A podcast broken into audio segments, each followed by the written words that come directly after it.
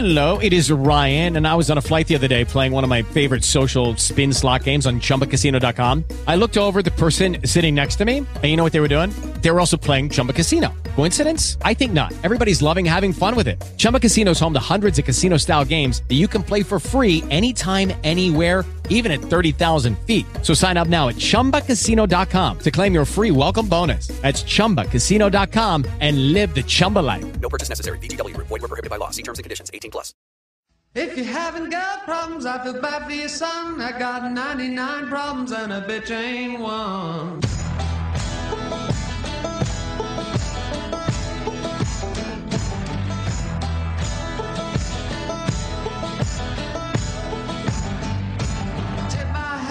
To the sun in the west. Feel the beat right in my chest. At the crossroads a second time. Make the devil change his mind. It's a pound of flesh, but it's really a ton. 99 problems and a bitch ain't one. If you haven't got problems, I feel bad for your son. I got 99 problems and a bitch ain't one. 99 problems, but a bitch ain't one. Hey everybody, welcome to Word of the Bay. I am Kyle, um, and it, and it's just me. Well, it's not just me, but it's gonna be. There's gonna be more people here. Trust me, guys. Trust me. How was your Fourth of July? How'd it go? Um, apparently this is the this see this is the thing I didn't know, but I guess the fireworks were a little bit of a dud in the Tampa Bay area. Um, St. Pete didn't have their fireworks. Tampa, there, there were some issues, but I had a great time. I had, I had a great time Fourth of July, and, and I hope you guys did too to to celebrate our our fair country. Uh, I got a I got a got a great show for you guys, and sure, got a great show in store for you guys today. Um, got a few guests, or actually a couple guests, but I want to get to to one thing. It came out yesterday that the Tampa Bay Rays were going to reveal their new uh, uh, uh, stadium renderings on Tuesday for the Ybor Stadium, and at least I hope that they're they're also going to come out with uh, how they're going to finance the goddamn thing, because that's been the whole thing th- this entire time.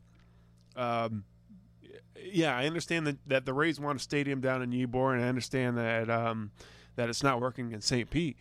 But if you're going to get your new stadium, who's paying for it, Stu? Who's paying for the stadium? Um, but I think a lot of things are going to be answered with this.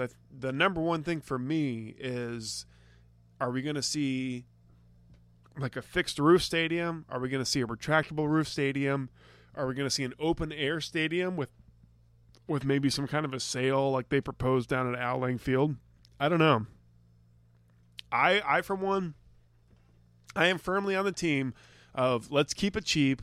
Let's go the Minnesota Vikings route and let's make a stadium with like a bunch of windows that looks, you know, the very that, that looks sort of open air that that has the feel of an open air stadium, but that's still entirely inside because it's it's completely fucking ridiculous to ask Tampa fans to stand or sit outside of a stadium in the middle of July. It is fucking it is so hot. It's so hot and it rains every day at 4. There's no way. There's no way that you can that that that you can have it be an outdoor stadium or some kind of um, hybrid. So to me this is good to me this is going to answer one big question is okay are we paying for the retractable roof or are we not? If the rays are smart if they're a smart team they're going to say we're not paying for the retractable roof and that we're going to have a fixed roof dome because it's going to it's going to take a few hundred million off the the cost of the stadium. Which by the way they haven't even committed to, to, to financing. They haven't I, don't- I, I don't know that they've even committed any percent of uh, of financing at this point. So hopefully we get a better idea of that um, because I hear I, I- believe Ken Hagan himself even said that it's going to take the Rays uh, financing at least half of the stadium for it to get built. Um, but you saw the, the, another thing that sort of happened this week was that uh, there were some tax breaks that came out in, in favor of Ybor City. Now I don't know exactly what those tax breaks are, so I'm not going to say anything about them. But I still think it's pretty interesting that uh, seems like it's getting closer and closer. I feel I, I Tuesday's going to be a big day because if they're if they're going to go for broke and they're going to go for big air in the stadium, I don't see how it gets funded. But if they go for modest, um, man, I really can't say. And, and it's for two reasons. Number one being that the, the Rays have already come out and said that they're going to try to do new things with the stadium. They're going to try to make it sort of an all year destination as opposed to just baseball. So they're going to try to make it a place that you need to be at in spite of the weather, right? I would imagine. Um, or at least they're going to try to get they're going to try to get concerts there.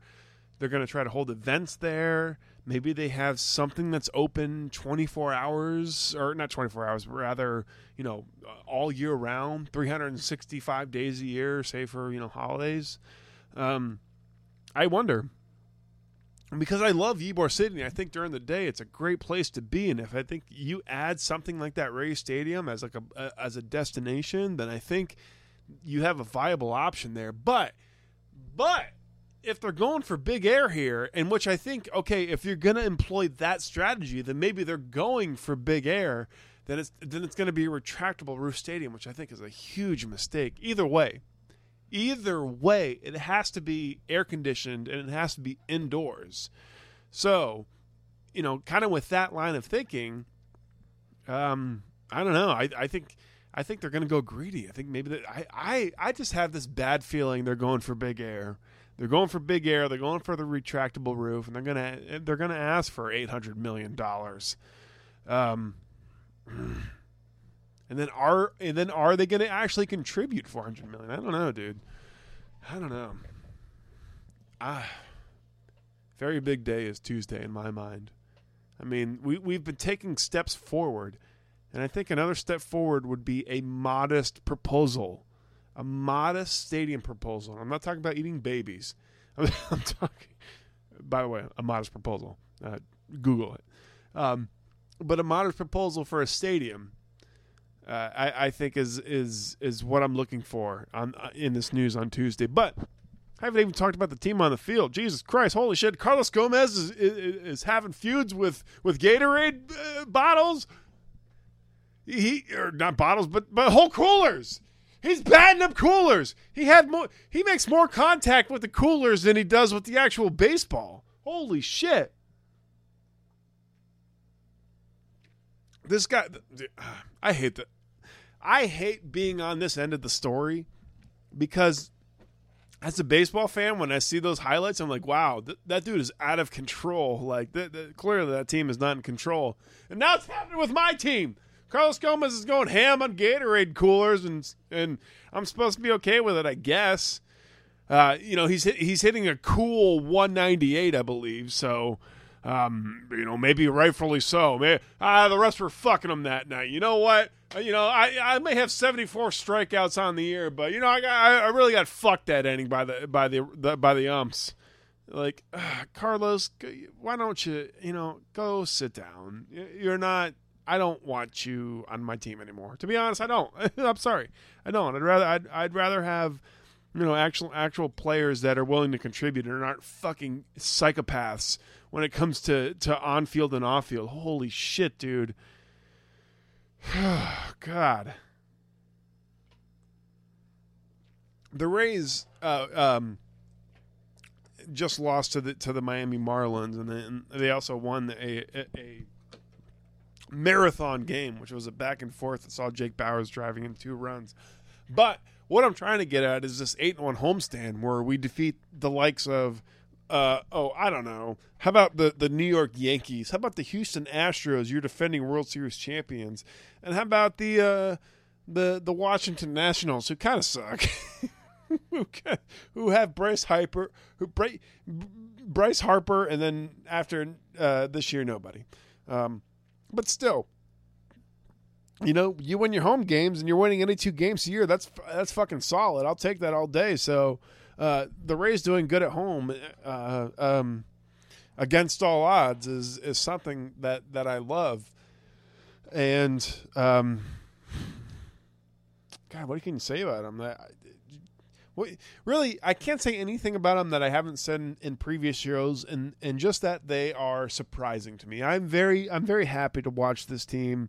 Uh, it's it's been a very fun season, uh, win and loss. I mean, we're, we're you know we, we, we just dropped this um, this uh, road trip to the Marlins, but you know what? They're still a fun team to watch. I mean, they got this crazy bullpen thing going. They got an all star in Blake Snell who's who's fucking dealing.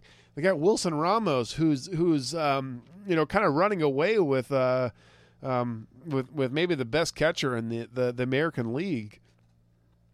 And uh, speaking of which, I think Wilson Ramos and Mark Mark Topkin wrote this today in the, uh, the the paper, but I think Wilson Ramos is not long for this world, and I think I will agree. Um, Al Bushman was on last week, and he sort of talked about uh, you know which of these players do you think gets traded? Danny Hechavarria, Wilson Ramos, or the third guy? I, I forget who he said.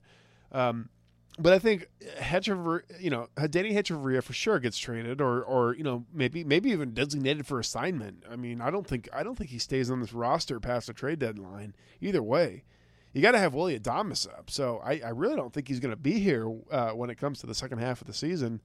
Uh, I think that's for sure. And then you have uh, Wilson Ramos, who last week we were kind of talking about. Okay, are you know should we resign him? I think a lot of people are saying yes, but what if we just trade the guy? We got a we got a young up and coming catcher in, in, in, in the minor leagues right now. And his name escapes me. I, it starts with some kind of a C. I don't know, but I know that he's down there and he's playing well. And one of the things that I've seen is like, okay, well, the Rays as an organization can't develop catcher talent, so why not keep Ramos around uh, and develop this new guy? To which I say, yeah, you know, I get it. I, I get what you're trying to say, but I. Uh, I don't think I agree with it. I think you go get the value that Ramos has right now because holy shit, he's a silver silver slugger winner. Uh, he's an all star. He's going to be an all star this year. Um, we're not going to resign him. Are we going to be able to re- afford that? Fuck no. Uh, so go and get your money for him and, and trade for a team that's going to take him because we are. Listen, guys, we're not making the playoffs this year. We're not even though we're playing good, even though we just had that eight and one homestand, we're not making the playoffs. So I think you go and trade a Wilson Ramos, uh, and then you, we kind of load up for next year. Load up on more prospects. For, for, for, fuck's sakes, we just had we just had Brent Honeywell, Anthony Banda go down with with um, uh, a Tommy John surgery, and then I believe we had our, our um, another guy go down. Uh, so it only like let's go get a starting pitcher maybe. Let's let's I don't know. I think you you do trade. I think you trade Ramos. Like let like you know, uh, uh, um, let's just. uh I don't think you're really throwing caution to the wind. I think trade him. Just trade the guy. We we he's gonna he, let him go let him go add value to some team that's to make the playoffs instead of just like fucking buttering away here on Tampa Bay Rays. Maybe make you know maybe being somewhere around 500 at the end of the season, but certainly not in the playoffs. Um, I think you, I think you got to get rid of Ramos. That, that's that's my honest opinion. Well, we've talked about I, have talked enough about these Tampa Bay Rays, and I got a lot of guests to get to. So uh, let's get let's get to the first. This this this first guy um, has taken a lot of flack this week, um, and I don't think rightfully so. I mean, he's a reporter. He's not a he's not. Bucks fans need to learn the difference, and I think they will between a reporter and a journalist. This guy's a reporter for the uh, the Tampa Bay Times. So, uh, Greg, thanks for coming on the show and uh, taking time out of your day. I know you're uh, you're I'm I'm a guy that just sits down in fr- front of a mic once a week and just you know does a thing, but you actually you, you have to pay the bills on like generating content every day. So um, I really appreciate you actually taking some time out to uh, to talk with me. Um, no problem at all. Before I get started, uh, any like, like I said right before uh, I, I, hit record, uh, any uh, any sweet Erik Karlsson news here? Like, is it is it happening? Do you think it's happening? I'm definitely. I mean, it, it's things are far enough along where it looks like they're trying to get a third team involved. Um, so no, I, will be kind of staying by the phone, keeping an eye on things uh, the whole night. Uh, so no, wouldn't surprise me if it happened at all. Yeah, no, especially with Steve Yzerman, he he likes to do those late night deals where at twelve o'clock he kind of slides in a trade. So yeah, right, I, uh, yeah, you have that window where you're done for the paper for the night, but you, you got to be ready for anything at all hours, pretty much. Yeah. Um, I'm going to shift gears like right away and uh, talk about maybe the the Yeah. biggest news of the offseason, which is which is uh, which everybody's kind of talking about, and it's and it's very controversial. But the Bucks dropped J.R. Sweezy, and um, you know, I I'm, I for one was shocked that that happened. But in all seriousness, I think. Um, do you think that that's more? Does, does that speak more to the fact that okay, they like they're going to trust in their young offensive linemen and, and Caleb Benenoch and Alex Cappa, or is it um, is it the injury thing? Is it a little bit of both? Like, Yeah, I think what it points to is that e- even when he was healthy last year, um, I, I think what that tells you is that they, there was more than just the injury that concerned them about him. Um, I think Really? you know you go back to like, can you hear me? yeah, I can hear you. I'm just I'm just it's, Yeah. it's more than the injury though. Oh no, uh, yeah, it's, it's just kind of being ineffective. So I mean, going back to Hmm. like NFL owners meetings, um, you heard Dirk Koetter mentioning Caleb Benenoch. I think he called him the wild card at right guard at the time, and I think they feel really good. You know, Benenoch's a guy that's been a tackle, has been a guard, has bounced back and forth, um, has dealt with some injuries, but I think they feel really good about what he can be if he just gets a position and a chance to learn it. So I do think they have their eye on Alex Cappa as well. Uh, there's probably a little bit more of a transition there, where he's probably not quite as game ready as as Ali Marpet was three years ago. So I think they they like him long term for sure, but I think they're probably more confident in Benenoch right now. Um, they'd be in a little bit of a predicament if if one of the tackles went down, and then I think they'd probably like if if Dotson went down, for instance, I think they'd probably slide Benenoch back out to tackle in that case, and probably plug like an Evan Smith in at guard if this were a, a short-term injury.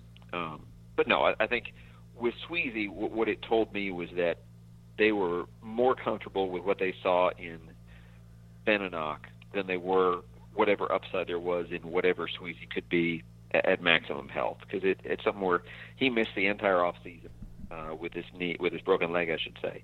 Um, and I think it set him back. I mean, it's just one of those Yeah. where it, it opens a window where it reminds you what else you have and, and I think they felt more comfortable. I mean, Sweezy probably never was playing at a level to justify six and a half million a year.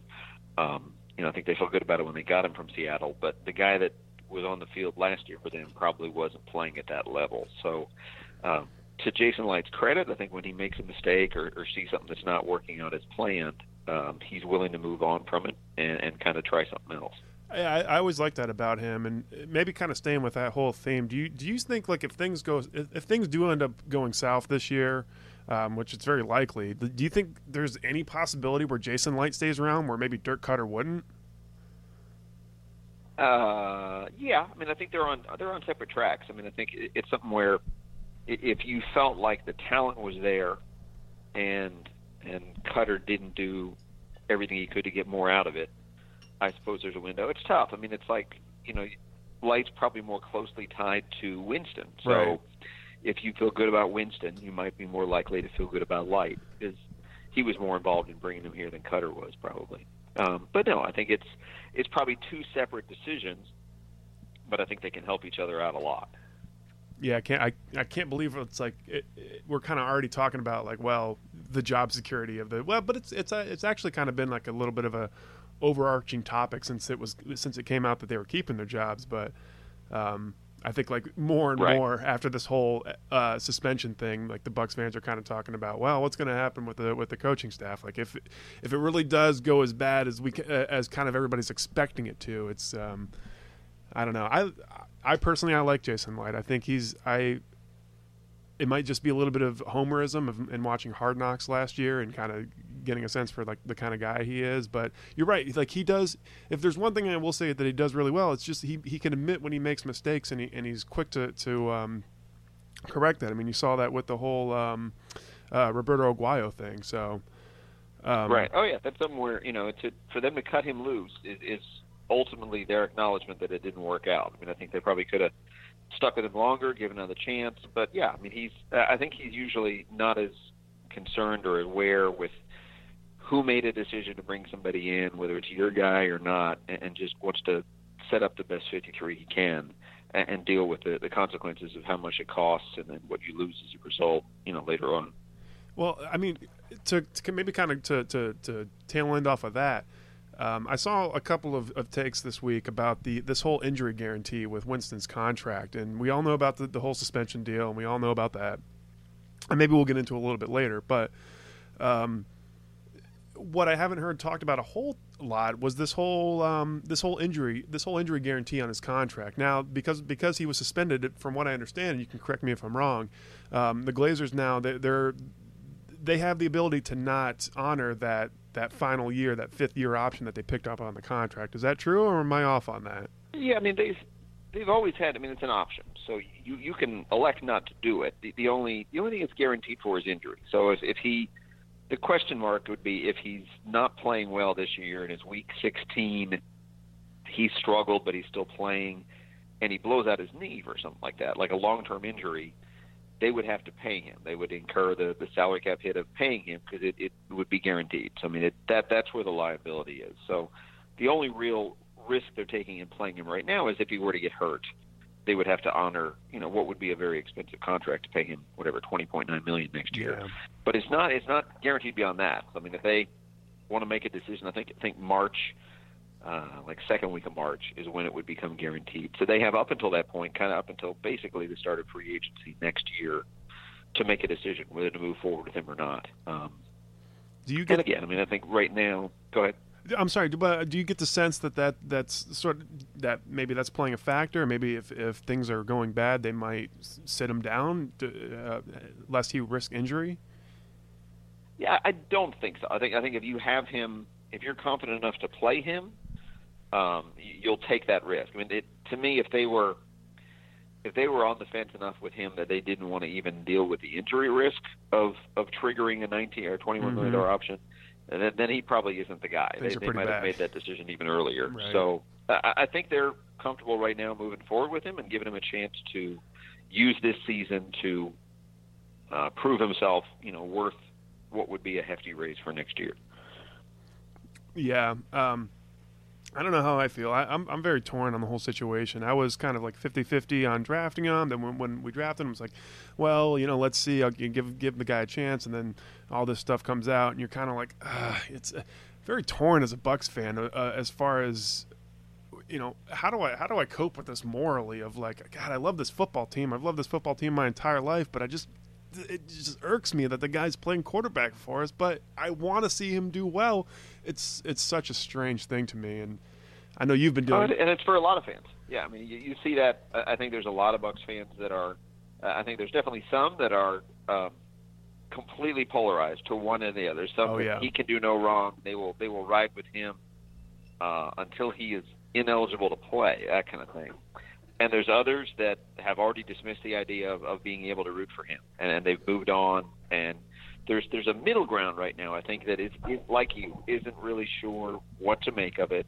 Isn't necessarily comfortable rooting for him individually. And he, we kind of went through the whole deal with the jerseys and, that. and are you comfortable wearing a jersey of somebody that has done something like this or been accused of something like this off the field? So yeah, I think it's it's created a lot of conflicts and, and kind of there's a broad spectrum of, of Bucks fans in terms of their level of uh, forgiveness or tolerance or or what they'll uh, allow a player to do off the field before it, it keeps them from really being comfortable rooting for him on the field. I, I, I tweeted this out on, on July 4th, and I think it's it, it, it kind of reminds me of like America. I, I love America. I never I, I would never want to live anywhere else but America.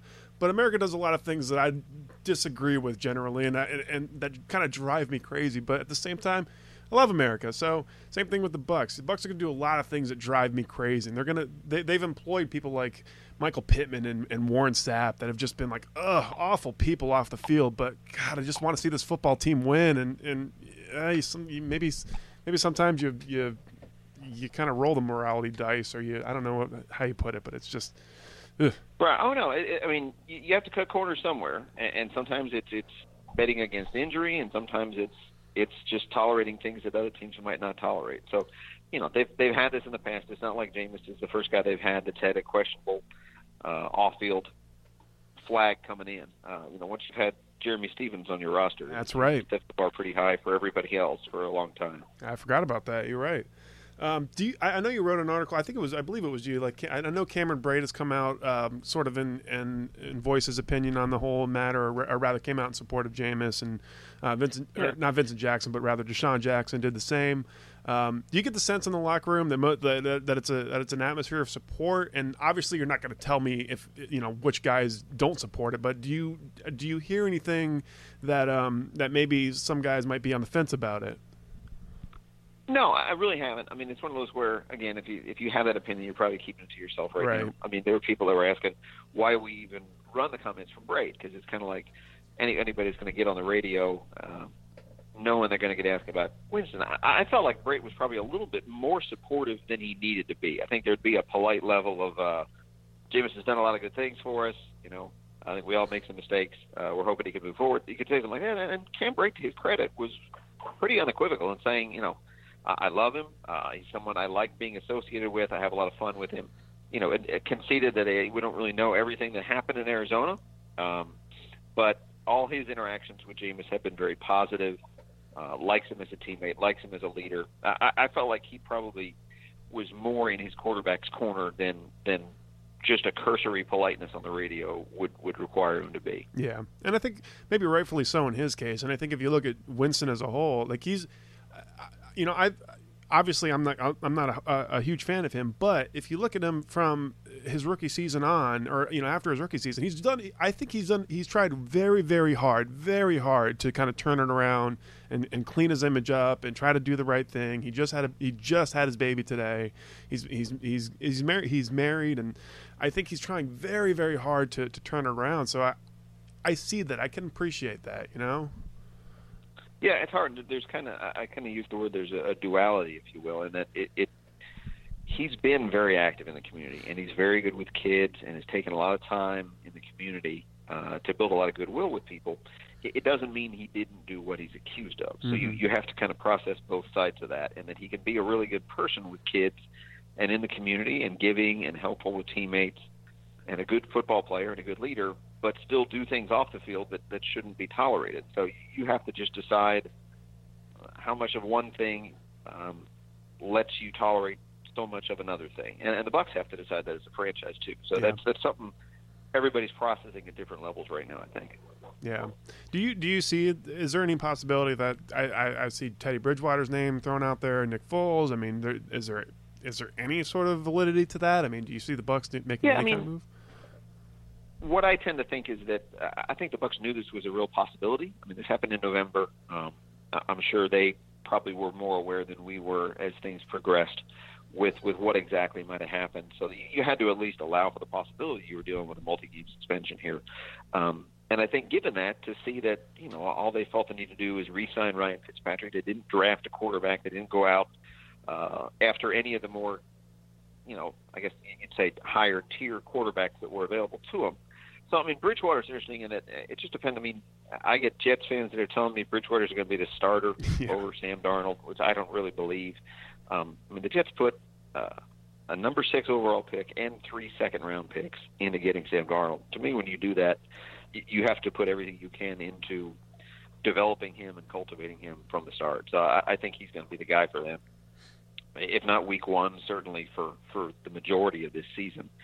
Um, so then, if if you feel good about Josh McCown, not only as a starter but kind of as a mentor, um, as a stopgap, I- don't know why you need to pay Teddy Bridgewater six million dollars. So his contract is is oddly created in a way that the Jets can get out and only owe him like a half a million dollars, um, which would put him kind of back on the free market probably first week of September or whenever they wanted to get rid of him.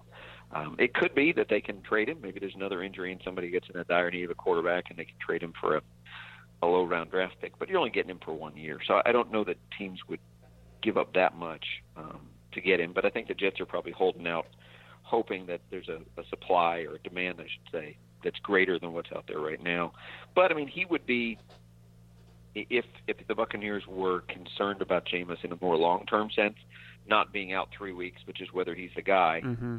Um, Bridgewater would give you a relatively inexpensive window to check somebody else out without having to completely reset um, with the draft next year. I mean, you don't know who's going to be available in the draft or how you know this is a year where there were lots of guys at the top of the draft, four quarterbacks that were kind of worth top ten picks. Um, you don't know where the Bucks are picking. You don't know what they think of those quarterbacks. So it's it's all very hypothetical right now. Um, and the way they've handled this to this point makes me think they're still trying to play out a scenario where Winston is able to redeem himself and, and play himself back into everybody's favor and, and kind of put himself in position to be a long term solution again. But again, a lot can play out along that in the next two seasons here. It's a lot of it's a lot of doom and gloom with Bucs fans, but the, the reality is it's just three games, and it's it's three games that you, that even with Winston, you're kind of like, eh, that's gonna be tough. So, I, I Oh yeah, I mean when that schedule came out, I, I I said that they could be a very good team and be one and two or even zero and three in that stretch. So it's in one sense it, it it puts them now in this position where it feels like probably any win they get in those first three games is going to be seen as a bonus. yep, Um, but but again, once you get them back, I mean, they, their their middle of the season schedule, kind of that week, whatever, four, five, six, or four, six, seven, is is kind of you're dealing with you know Bears in there, Browns, Bengals. They're they're winnable games um, to where they could get themselves back into 500. You know, it's not hard to get back to whatever five and five or something like that, to Mhm. where you can, you know, if, if the wild card's to be had at nine and seven, it would be in play for you with six games to go. And I finally, I know you got to get out of here. So finally, um, I don't know if you saw Yeah. this today, but uh, Ryan Leaf uh, uh, put a photo today on Instagram, and he kind of uh, uh, where he. Um, it was a uh, letter that Hunter S. Thompson had wrote to Jim Irsay uh, about drafting Ryan Leaf over Peyton Manning. And one of the reasons was because of the havoc that Warren Sapp could wreak in the backfield. So, like, Hunter S. Thompson was writing about this defense, uh, you know, way back in '99. So, like, what is that? Like, this That's is why I, I totally missed that. That's wild. yeah, yeah, yeah. It, it's kind of crazy to think about the fact that um, this defense, or, or at least Warren Sapp himself, was just so feared in the league that Hunter S. Thompson himself had to pen a letter to Jim Irsay. Um, Yeah, So I thought- I don't know that I realized that he had that much of an interest in the NFL. That's amusing to hear, but yeah, me uh, either. yeah. I thought it was more booze It's and, amazing and the people that you don't even realize were NFL fans or, or care about the NFL that have this massive interest in the league that you just don't realize. Yeah, well, Greg, I- uh, I appreciate you coming on the show uh, and taking time out of your day again. Like I said, um, you know, you you you um, you got to put that content out daily, and you make a living off of it. So, uh, I really enjoy your work, and thank you, thank you today at least for educating Bucs fans on the difference between journalism and, and being a reporter, because I know a lot of those fans need need that kind of a uh, education, when it, especially when it comes to uh, your colleague Tom Jones, who they for for some reason, I don't know.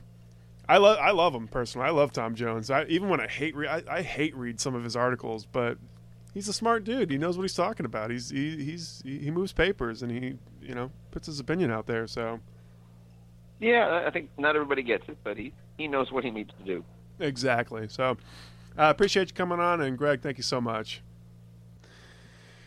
All right, Jesus Christ, guys, let's talk about these Tampa Bay Lightning because there's there is there's news. There's news to be had, and and I am joined today by um, Chase. He's he's a he's a good friend of, of mine through uh, a season long group chat in, in in my Twitter DMs.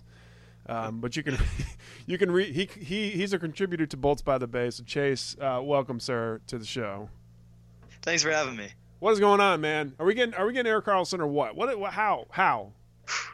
So the the weird thing about these um these Karlsson sweepstakes that are going on is that two days ago, all the insiders said Dallas, easily Dallas, clear front runner is Dallas, and everybody else would just go home. Now they said that it's basically a done deal for the Lightning. So I'm really I'm not ready to commit either way, just for my own emotional health. But um, it's it's been a it's been a wild ride over these past few days. I know, dude. The, the John Tavares thing kind of took me for for for two, for more of a ride than I thought I was gonna go through. Like I thought, like yeah, whatever. We're sending a contingency to to John Tavares. It's fine. But on Saturday, like I was like, oh fuck, what if we get him? like oh my god. Yeah. So I I knew that the lighting would be in big on either Tavares or Karlsson. Ended up being both, but I'm I'm more I'm on Tavares. I'm sorry, I, that it cut out for a second. You're more what? I'm I'm more in on Karlsson than I was on Tavares because the Lightning have a really solid forward group already. Um, if adding Tavares would you know make some would make some one C's play some um, some second line minutes, third line minutes, and that's Oh boy. helpful as a top defenseman. Yeah, I I, th- I think the thing is is I think um and and uh, my occasional co-host Anthony says a lot. It's like Lightning have the we can absorb it in the forward depth, but the thing we don't have is that defenseman, and cer- certainly not like a, a scoring defenseman like Erik Karlsson. So hell yeah, dude. Yeah. I think this this Yeah. this this supports my theory of Yzerman just putting it all on the table. He's just whipping his dick out and like, listen, everybody come here for the cup now. We, we can't resign any of you, but come here now.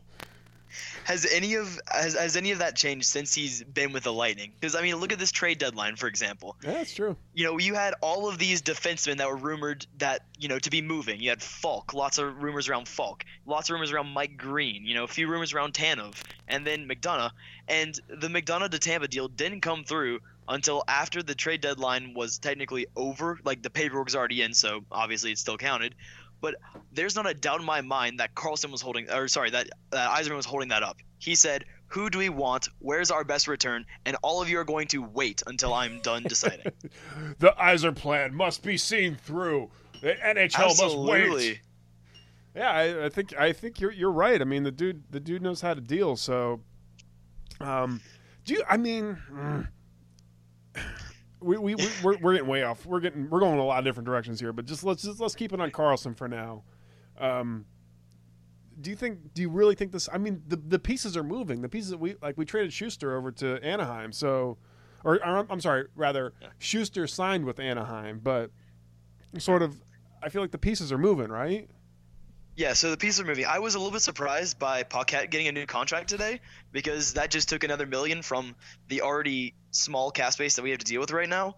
But you know, I honestly, if the Karlsson deal was going to happen, a one million dollar contract was isn't going to derail that. Right, but You know, thinking about it, at first I was a little concerned, but then you know, if if it was that big of a deal, then Yzerman would know that that's not where that million dollars needs to go. I just what does this do for us long term? Because uh, certainly, if if if Karlsson comes in, he's gonna he's only gonna uh, he's got to have a new deal, right? Yeah, so that's that's the problem. We um he is on the last year of a very very manageable contract and then as soon as that contract is up, his contract will suddenly become very very unmanageable, especially to a, a team like the Lightning who before Paquette was signed had the fifth uh, lowest remaining cap space in the entirety of the league. Oh God, Yup. that I mean, you got to think though. So then that means that that um, if or when this this goes off, then that means um, Kucherov might not be getting a long term deal. Certainly, I think Sergachev might not be getting a, a, a the, the kind of deal that he wants or at all. Don't forget Vasilevsky next season too. That's gonna the Lightning how- need to shit. lock him down Yeah, long Vasilevsky. term. Yeah, that's that's that is like a. I mean, Kucherov. You know, I, I would hate to lose Kucherov. That'd be a fucking massive blow. But I, but uh, for as big of a blow that losing Kucherov would be, losing Vasil- Vasilevsky's like losing two Kucherovs. So Oh, Vezina finalist at age 23. You don't find that. That's not something that you just are able to go into free agency and re-sign. yeah, That's that is not something that is not an asset that comes along near often enough to merit him being a casualty of the salary cap. he should have won it. He really should have won the uh, the, Vezina, like uh, like or Vezina, whatever. Um, should should have fucking won it, dude. Yeah, I I was kind of surprised they still gave it to Rinne with the uh, the playoff choking, but I mean, in was- the end, you got to look back at the entirety of the season, and he did have. So the thing is, he had numbers that were either even to or slightly less than Vasilevsky's. So if we're going by based on numbers alone, it's Vasi.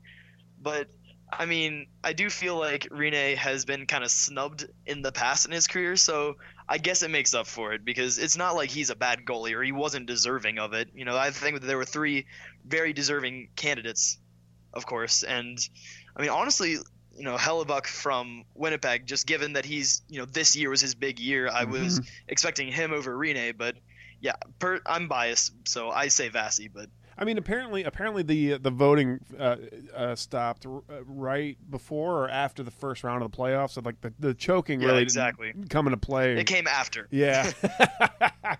Yeah. Uh, I don't know. It, it sucks, Uh, but everyone that casts their vote says, "Oh, statistically, fucking Vassy should have. But whatever, whatever, whatever. I'm not gonna. You know, at least we got a Norris winner. But at least we we locked a, a Norris winner up for for uh, for next to nothing. So Yeah. it's fine. And so let's let's talk about his contract for a minute because man, do I appreciate that now with all the contracts going around the league.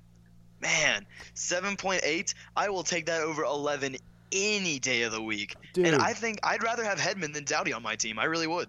I really think that the, I, I I don't know. This this could be just this is all entirely speculation, but I think that, I think that Hedman and, and, and Stamkos kind of were like, you know what, let's do it here, let's do it together, and they kind of took those team friendly contract, or yeah, they took the team. Oh, I don't doubt that at all.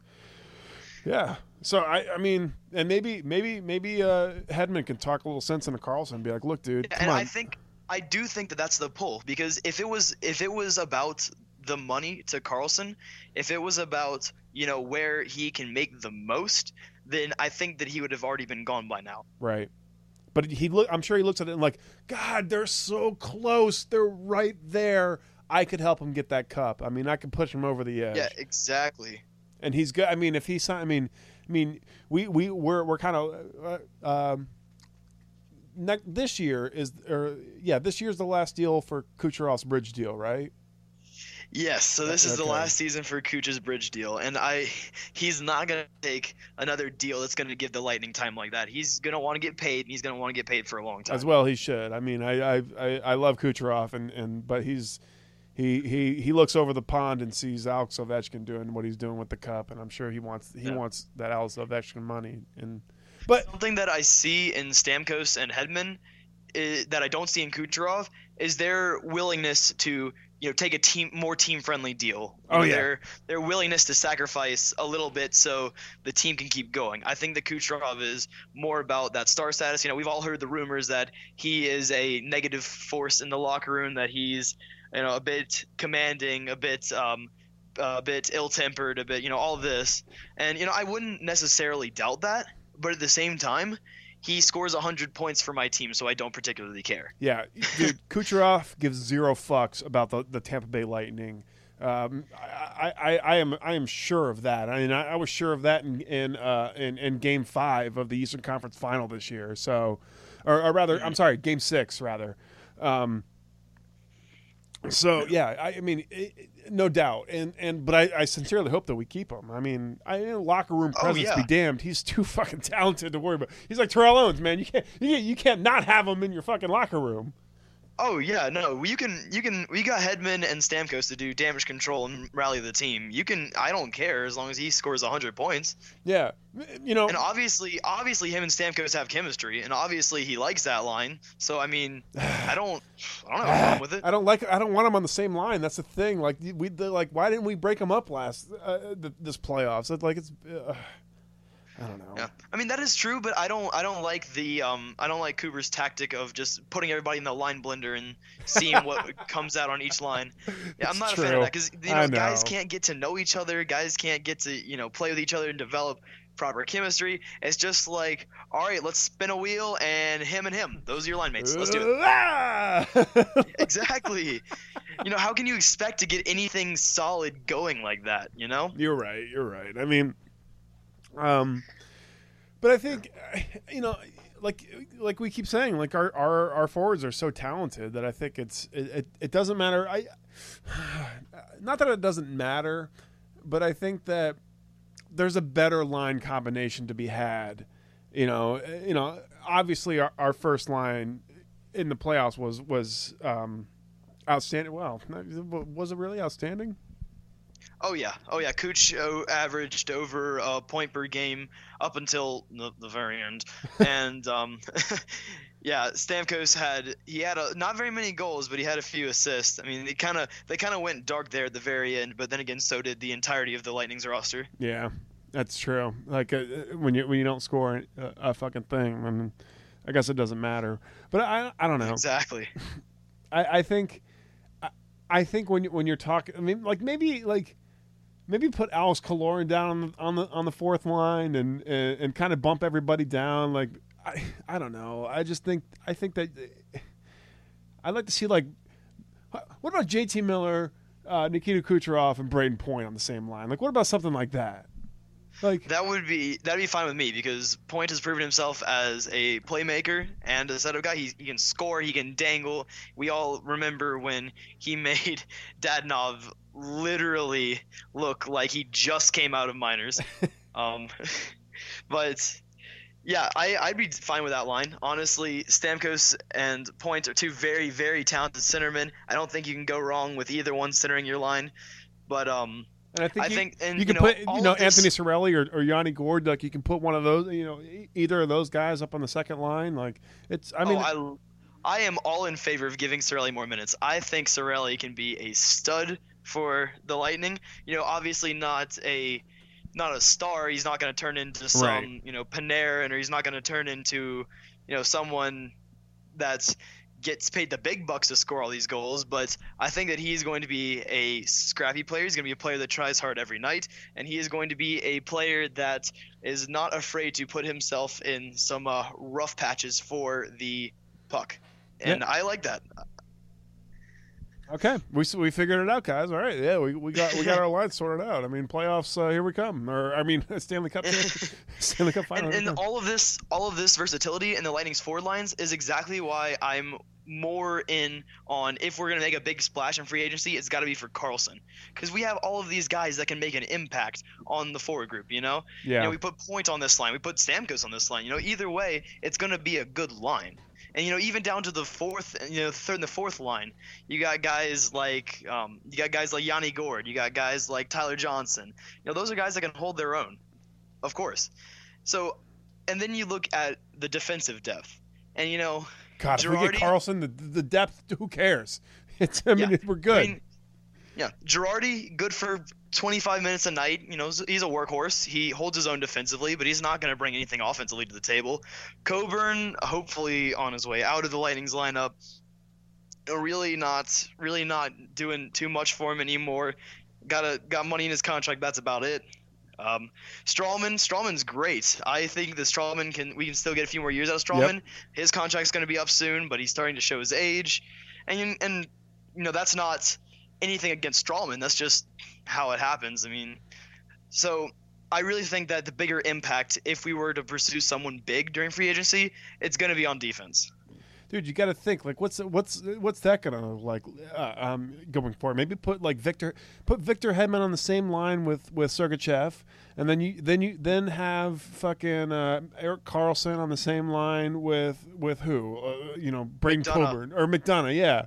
And, and and then you and then you got the you know Coburn and, and Dan Girardi to, to to round up the dinosaur pairing. So you know. Name name me an entire name me a top four in the entire league better than Hedman, Karlsson, McDonagh, Sergachev. No, there there is none. It's it, it would be fucking ridiculous. And the and the thing There's, is, there isn't one. I think I think what's what's the genius of uh, Yzerman and maybe Cooper, you could say, uh, kind of came out in the playoffs where, um, they they played Dan Girardi just the right way in the regular season for him to be effective in the playoffs because like okay he's an old dude. He's not gonna he's not gonna be very effective regular season. Maybe don't play him as much you know don't give him don't give him the kind of minutes. And then suddenly in the in the playoffs like you know okay get out there and uh, go get him. So Yeah, exactly. but then you don't have to do that. You don't have to do it anymore if you, if you trade for Karlsson. So I don't know. It's dude Yeah. it's Yeah, so so there's there's a slight problem to our uh, perfect top four though, and that's that you know most people are saying if we were to get Karlsson, Sergachev's got to go, and I I agree with that and disagree with that at the same time, because it's uh, certainly Sergachev is someone that the Senators would want back, young defenseman, promising defenseman, got a really really high ceiling, but at the same time, I feel like Eisner would want to break up his core group, wouldn't want to let Sergachev go. I feel like if there were to be a deal, it would be involving Cal Foote. You mean they're not going to take Ryan Callahan and Anton Stralman for, for Car- Erik Karlsson? I mean, come on, So- it's a great trade. It'll ha- it'll work in So NHL. I've got a I've got a theory on that actually. I've got I've got something worked out because you know Okay. earlier we had um you know all the analysts were saying that Tampa to Karlsson we got that figured out. We just need an extra team to take on some cap space to make salaries work. Okay, so we know that Ottawa wants to get rid of Bobby Ryan. oh, okay. Yeah, so Ottawa. Oh man, his contract is abysmal. I like where you're He, um, going. He will forever be known as the guy that was drafted right after Sidney Crosby and is nowhere close to anywhere as good. Look, he's pretty good. He's pretty good. It's like it's like uh, uh it's like uh, when LeBron James got taken out of high school, and then like the next year, everybody's like, you know, Carmelo Anthony is uh, the next LeBron. It's like no, it's really It's not. like, yeah, not quite. not at all. Yeah, so there is a team that will benefit from like the Lightning's success, and that's the New York Rangers. The Rangers have a lot of cap space too, hmm. and you know, as part of the McDonagh Miller deal, the Lightning have a conditional pick to give them next year. If they win the cup, that second is is a second round right now. If they win the cup, it turns into a first. So, what would be the downside for the Rangers for taking on some dead cap space for a little while and then getting a first round pick? Because the Rangers aren't competing for the cup next year. The Rangers aren't competing to even win next year. True. So, if they have this cap space and you know a draft pick is linked to them, that could be the difference between a first round and a second round player. It makes total. It's a no brainer for them to want to help Tampa. Yeah, you're right. I mean, well, real, realistically, realistically, who's going? Who's going in this Karlsson trade? I mean, someone, a big piece has to go, right? There's not a fan favorite is gone if if if Yeah. Erik Karlsson is on our team uh, this year. So for for cap purposes, I think it's going to be Callahan. So we see a lot of these guys like Killorn and Tyler Johnson and Callahan himself. You know, they they all have um, NTCs, so Right. that makes that makes moving them a little problem. That makes it a little problematic. But um, Callahan Callahan's is modified, so he has a 16 team yes list. And I would not be surprised at all if his former team was one of the yeses. I, I feel like Ca- Callahan. wh- Where's the value in Callahan though? See, that's the thing. It's not. It's, it's not that he's a complete.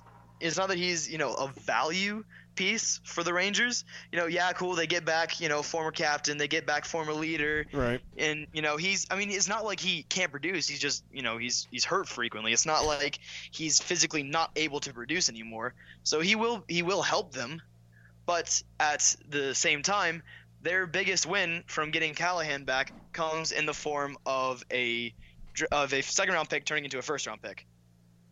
Oh, ah, okay. I like that. So, so Callahan, Callahan's a big piece, and then I, I guess it can't, it can't be anybody else. I mean, obviously uh, Tyler Johnson. Uh, we've uh, we've gone past the point of no return with his uh, no Yeah. trade clause. So, So I feel like I feel like um, I feel like Yzerman really likes Johnson. I feel like you know he saw a scrappy young kid that was too small to make it in the league, works his way up, and you know gets a deal. I feel like he- if the Lightning were going to move him, they would have done it before his his no trade clause kicked in because. Why would they wait until after that and have to go through him and get his permission to move him when they could have just done whatever they wanted right before? yeah, I I, So- I, I feel like you're right. Pe- people keep moving up, bringing up Tyler Johnson's name. I don't think it's going to happen. I don't think Johnson's the guy, the piece Oh, that no. can move. Obviously not. Obviously not. Yeah. So Coburn's contract is also modified. So we could move Coburn as well, get rid of his cap, and um, I'm trying to think who else. I mean, again, all these guys with, you know, the no trade clauses, it makes it hard for the Lightning. So there's there's merit in giving these no movement clauses. Right. uh, players like it. Obviously, they don't like being uprooted and having to, you know, sell all their possessions from one city. You know, getting rid of their houses or whatever, and uproot their family, move to a new one. Uh, in So Dan Girardi's case, he was gifted a house. Let's be honest here. I mean, yeah, but um, so you know, there's there's merit to this because you know you have the longer term and the promise of not being moved. That usually leads to a bit of a you know a lesser rate for the players. Well- so Chase, how, what do you make of uh, what do you, what do you make of a player growing up in that uh, particular market? I mean, maybe that's a that's a huge factor according to, to Toronto. Well, um, yeah, as we see with Tavares, that is a big deal. Um, it's it means so, and we saw it with Drouin too. We we saw it firsthand as Tampa fans. You know, Drouin he kind of got here, and you know he's ta- he was talented, and he was really talented. I think that he benefited from his line mates a lot more than um, yeah, you think? than he's benefiting in Montreal right now. But um, you know, there, there's definitely a pull to that that childhood dream, that childhood um, desire to play for your team that you cheered for growing up. We even saw it with um, Kevin Shattenkirk a few years ago. Got traded right at the deadline to Washington, and as soon as they got bounced in the second round, uh, yeah, we've we've heard that story before. Uh, he says I'm signing with the Rangers because the Rangers were my hometown team. They were my the team that I cheered for growing up, and that's who I'm going to go with. So I, I don't think that that's something that should be counted out. But at the same time, that's not something that benefits Tampa really as a uh, a quote unquote non traditional hockey market. Uh, Chase, I think I think it's as simple as this. If if I am an elite baseball prospect and I I I, I come up in the Rays system, um, and the Rays offer me a contract, and the Yankees offer me a contract, I'm going to tell the Rays to go fuck themselves. Even though I grew up as a Rays fan, and I'm, uh, you know, I, I'm a diehard Rays fan till the day I die. I want to play for the fucking New York Yankees. Okay, like the Yankees are the Yankees. They're they're they're the classic baseball team. You think of baseball, you think of the Yankees. So it's the same thing with the Maple Leaves. You think you think of hockey, hockey and you think of the Toronto Maple Leafs. And I, I don't think it's as much that John Tavares grew up a, a, a, a, a Maple Leafs fan, but I do think there is something to say about like the likes of Montreal and um, Toronto, Yeah. kind of luring people based on the, the the mystique. Because listen, yeah, up until you know, I I, I would if, if I was a hockey player, I'd love to play for one of those teams because they're they're they're classic teams. They're Yeah, storied. the history of it, the history of success, the original six. You know, it's something Exactly. that everybody strives for. You know, everybody wants to have Yeah, you the, want the old time hockey. you want to be talked about, you know, in the you know in the same conversation as the legends that won them those cha- championships. Like you, like that's where that you want your name to be there. Like, yeah, it's great to win a championship with Tampa. I have no doubt. Like, you know, raising the cup in Tampa for for um, um, Dave Andreychuk, I'm sure was a, was a great moment of his life. But I'm sure he would have rather have done it if you give him the chance to do it all over again. He would have rather have done it with a more storied franchise because he could have been a part of their lore. So I get it. I fucking get it. You know. I mean, yeah, it makes it makes sense, but you know that's something that Tampa has have to has had to really overcome because they're they're not a traditional hockey market. We, we even saw this year, you know, during the playoffs, we Yeah. saw New Jersey You fans hear that, scoff Karlsson? at Tampa You just hear because that? they're not a I'm so- yeah, I'm just because they're not a a hockey town. You know, New Jersey fans said hockey in Tampa. What are you talking about? And then five games later, we showed them what they were talking about.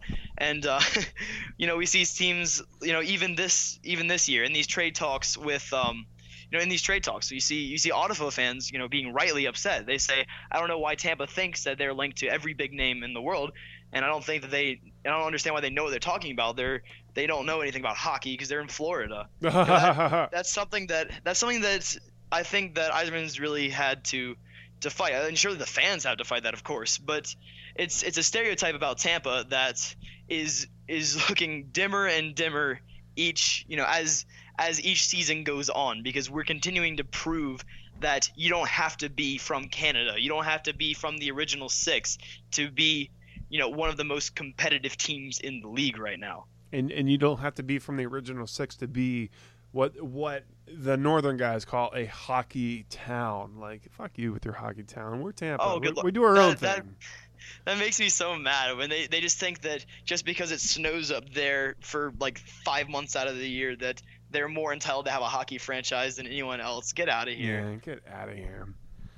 All right, Chase. Well, I think I think that's about it, right? Is there anything else? Did we miss anything on the uh, the lightning here? Is there? Um... Unless unless something big happened while we've been on the phone, I don't think so. But it might have. I Yeah, didn't. I haven't it- checked Twitter. if you know what, I honestly wouldn't doubt if we all stayed up late into the night, nothing happens, and we wake up tomorrow morning and there it is. You know, the, seems that seems that the nighttime is like the prime Yzerman hours, the prime, uh, you know, let me get this done and shock the world in the morning Yep. kind of thing. I wouldn't doubt that a bit. Yeah. Well, you guys But, were um, sleep, sleeping. Yzerman was was working. He was working hard. Absolutely. So do I do I think that the Lightning managed to land Karlsson? I wouldn't doubt it at all.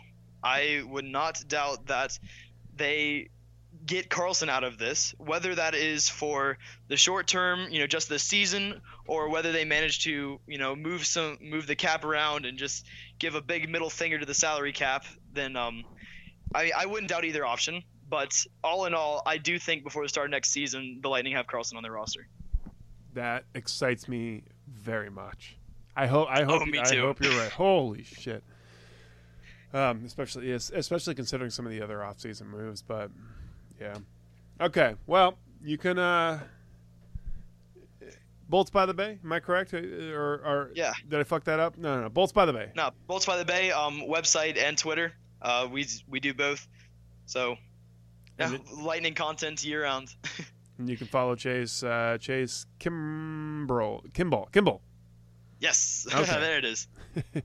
at, at Chase underscore one five zero. Knowledgeable guy, super knowledgeable about hockey. We're in, like I said, we're in a group chat together, and all I do is like go in there and be like, "Well, I'm drunk," but you know he actually like offers you know measured takes on on the uh, Tampa Bay Lightning. So I recommend you follow him and uh, check out his uh, check out th- the website he contributes to, Bolts by the Bay. So thank you, sir. Thank you for coming on. Absolutely. Thank you very much. Anytime. All right, and uh, I, I think that's that's word of the bay for this week. Uh, I have been Kyle.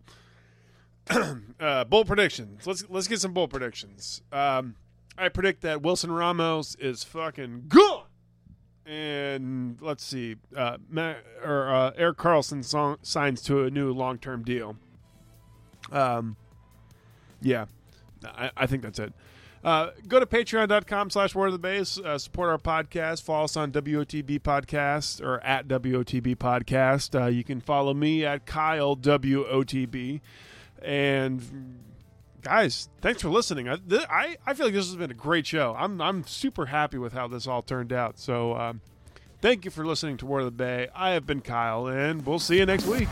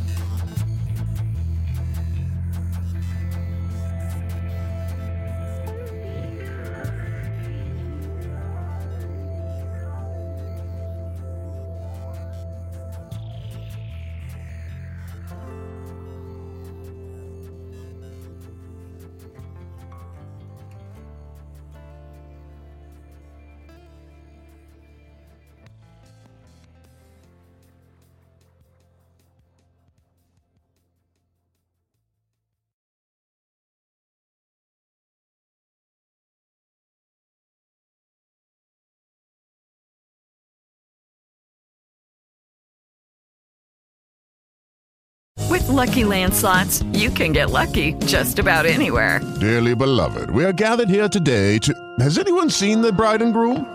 Sorry, sorry, we're here. We were getting lucky in the limo and we lost track of time. No, Lucky Land Casino, with cash prizes that add up quicker than a guest registry. In that case, I pronounce you lucky.